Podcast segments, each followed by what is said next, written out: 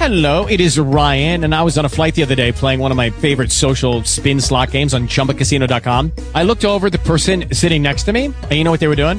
They were also playing Chumba Casino. Coincidence? I think not. Everybody's loving having fun with it. Chumba Casino is home to hundreds of casino style games that you can play for free anytime, anywhere, even at 30,000 feet. So sign up now at chumbacasino.com to claim your free welcome bonus. That's chumbacasino.com and live the Chumba life. No purchase necessary. Group. Void were prohibited by law. See terms and conditions. 18 plus. Talk shoes. Recorded live. Hello, everybody, and welcome to the Law Students in Court podcast. I'm Ananda Leeke, your host and the Digital Communications Director at Law Students in Court. Today, I have the pleasure of speaking with Melissa Sawyer.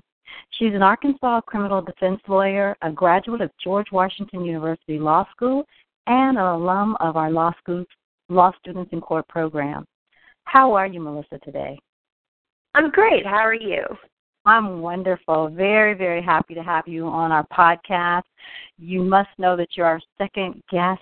We launched in late August, and we're just building this series on alumni to celebrate your success, share your stories, and hopefully gain some wisdom for our class of 2016. So today, what- yes? Thank you. Um, honored to be asked. All right. So, can you tell the listening audience about yourself, where you're from, and the work you do now, and where they can find you online? Okay. Um, well, my name is Melissa Sawyer, and I am originally from Monticello, Arkansas, and um, and I moved to DC, of course, and went to school at George Washington University, which is how I came upon the Law Students in Court program. And now I'm practicing back in Arkansas, where I have my own office. And you can find me online at thatsawyerlawyer.com. All right. So, let's just jump right in and find out why did you participate in the Law Students in Court program when you were in law school? Um, well, by that point, I had already been an, you know, an intern investigator at with the D- DC Public Defender Service, which was an amazing experience. And I had worked as a CJA investigator for a wonderful attorney named Lexi Negan Christ. And so during that point of, you know, I had aspirations of doing criminal law. And so my, you know, the advice I've received even before, you know, any sort of law school thing on the pic, you know, picture was get get clinical experience, get it as soon as possible. You while you're in law school. So, you know, my third year, I applied to DC Law Students in Court. Wow. You had some extensive experience in the criminal law practice before joining Law Students in Court. I imagine that must have given you a leg up on some of your classmates in the class of 2000 and 2001. Was that the case? Well, I mean, we had some. I mean, it was an amazing class. Um, I mean, some have gone on to do amazing things. Um, the guy who actually won our award that year um, was this guy named Steve Gagney, and he's now a big prosecutor in Massachusetts. Um, he was doing RICO.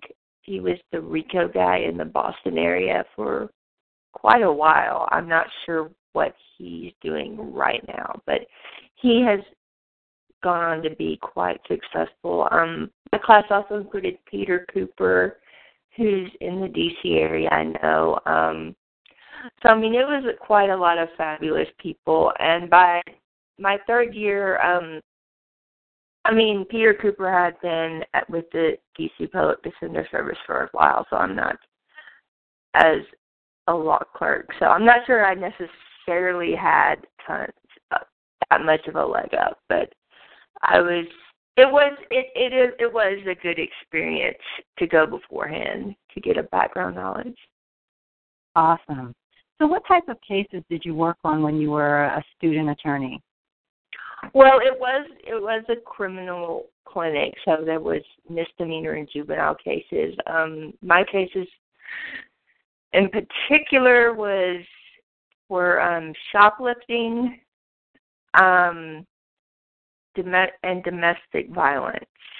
Um, the one that took the most of my time, and I still remember it pretty extensively, was it was a young man who had, I mean, he got arrested maybe a month after his 18th birthday. It was really soon, and his alleged um, victim, who said this was her boyfriend, was something like 14. I mean, she was freakishly young, and so there was a lot of talk of, do we go there and say that's not to try to get him get him out of domestic violence court? That was one of the issues. The complaining witness also bit the bit the officer. So I'm, I don't know why my client to this day I still don't know why my client got arrested and she didn't get charged with assaulting a police officer. I still don't know that one, even after all my years, how she avoided that that that charge. But um ultimately it got it went to trial and it when a when the officer testified that he came on the scene he couldn't tell who started it and so it got dismissed after his testimony. It was the judge, and I don't remember the judge's name. I, I remember everything else about this case. He he called a sidebar sidebar, and then there was a phone call to the supervisor, and it got dismissed. So that's what happened. I remember that one pretty bit, pretty well, Mm-hmm. obviously. So that was what I was working on as a young clinic student attorney. Wow. Thank you for sharing that and reminding us how important it is to um, be aware of all aspects of criminal law and all issues, including domestic violence. Can you tell us three lessons you learned as a student attorney? Um, three lessons I learned as a student attorney. Um, one is that was to find good mentors. No matter where you go, the importance of mentors to have people who have been to court before, who've been in front of your the judge you had before. Um, you know, there is a variant even with judicial rulings, there's still some leeway on how to interpret the law, which is why we have appellate courts and everything. So it's always good to have someone who's been down that road before that can give you practical advice. There's always things that aren't written down that are very helpful to your case. I do remember with this domestic violence that one of the I guess bigger issues that ended up being is this particular judge had come from a felony one calendar and so it was sort of the well he's jaded, I don't think he will react strongly to this age difference. I don't think he'll even think about it. So it depends on if you bring it up. Um so it I mean those things matter. I mean one of the things is that you do keep a relatively low caseload so that you can talk every aspect out in a very slow and methodical manner to learn your skills. So it's always good to have someone bounce ideas off of because they will think of things that you haven't. So that's one. The other, which is a quote from Ed Shackley, um, who is amazing, and I still, even now, kind of have this internal compass of when things get tough or I have what would Ed do? Um is there's more than one way to skin a cat, which is why you bounce things off other people or it's a good idea is to is that there are multiple ways to achieve your objective or there's always with a case with facts there's also multiple ways to or options with how to handle a case with how to you know which motions to file and tactics so it's always a good idea to know that you have plan a plan b plan c and it's always good to think about that beforehand. Which leads me to my third lesson, which is to be flexible. because no matter how much you prepare or how you think things will go beforehand, when people get on the stand,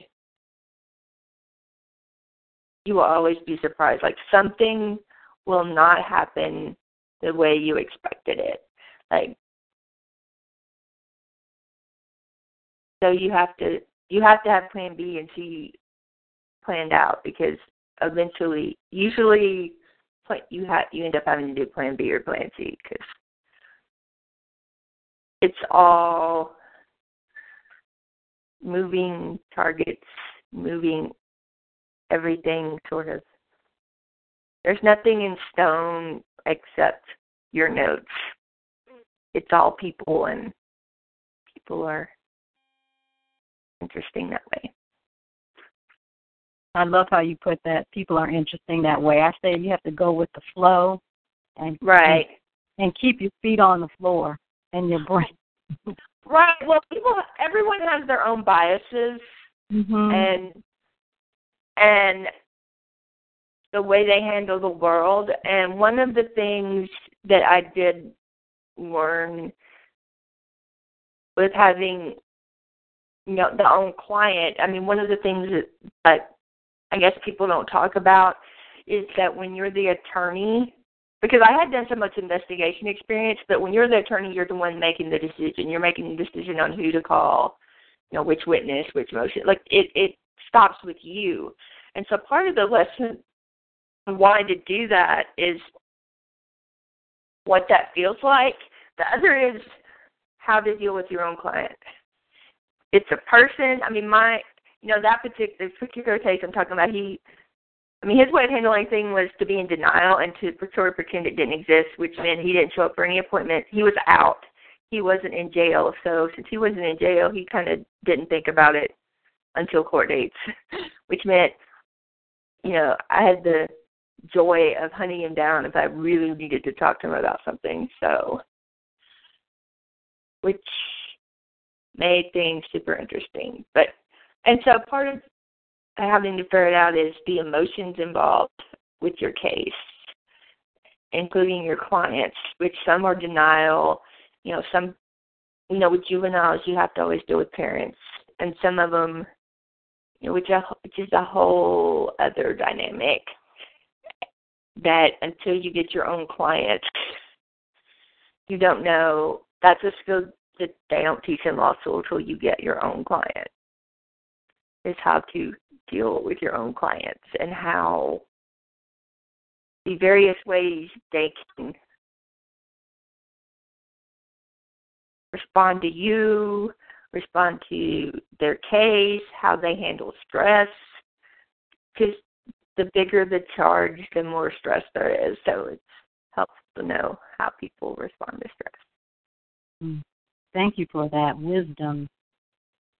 Do you have one last piece of golden nugget wisdom that we can share with our class of 2016 students who are in the beginning? And I know you remember that of their court experience. Right. Um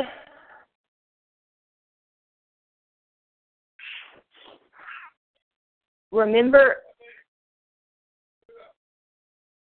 Ooh, in the hall. Um, let's see. Um, you will remember remember everything. Um, enjoy it. Have fun. And take copious notes because you will have a lot of guest speakers and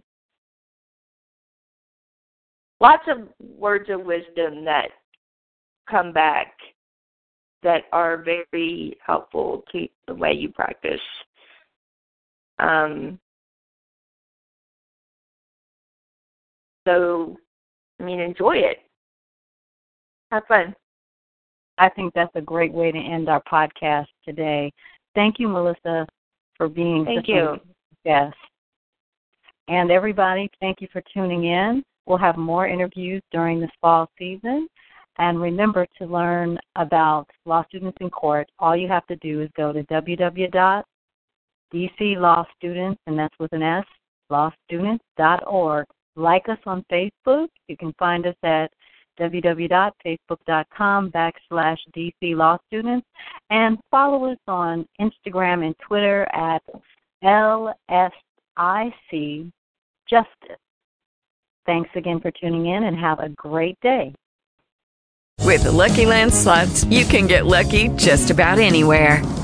This is your captain speaking. Uh, we've got clear runway and the weather's fine, but we're just going to circle up here a while and uh, get lucky. No, no, nothing like that. It's just these cash prizes add up quick. So I suggest you sit back, keep your tray table upright, and start getting lucky.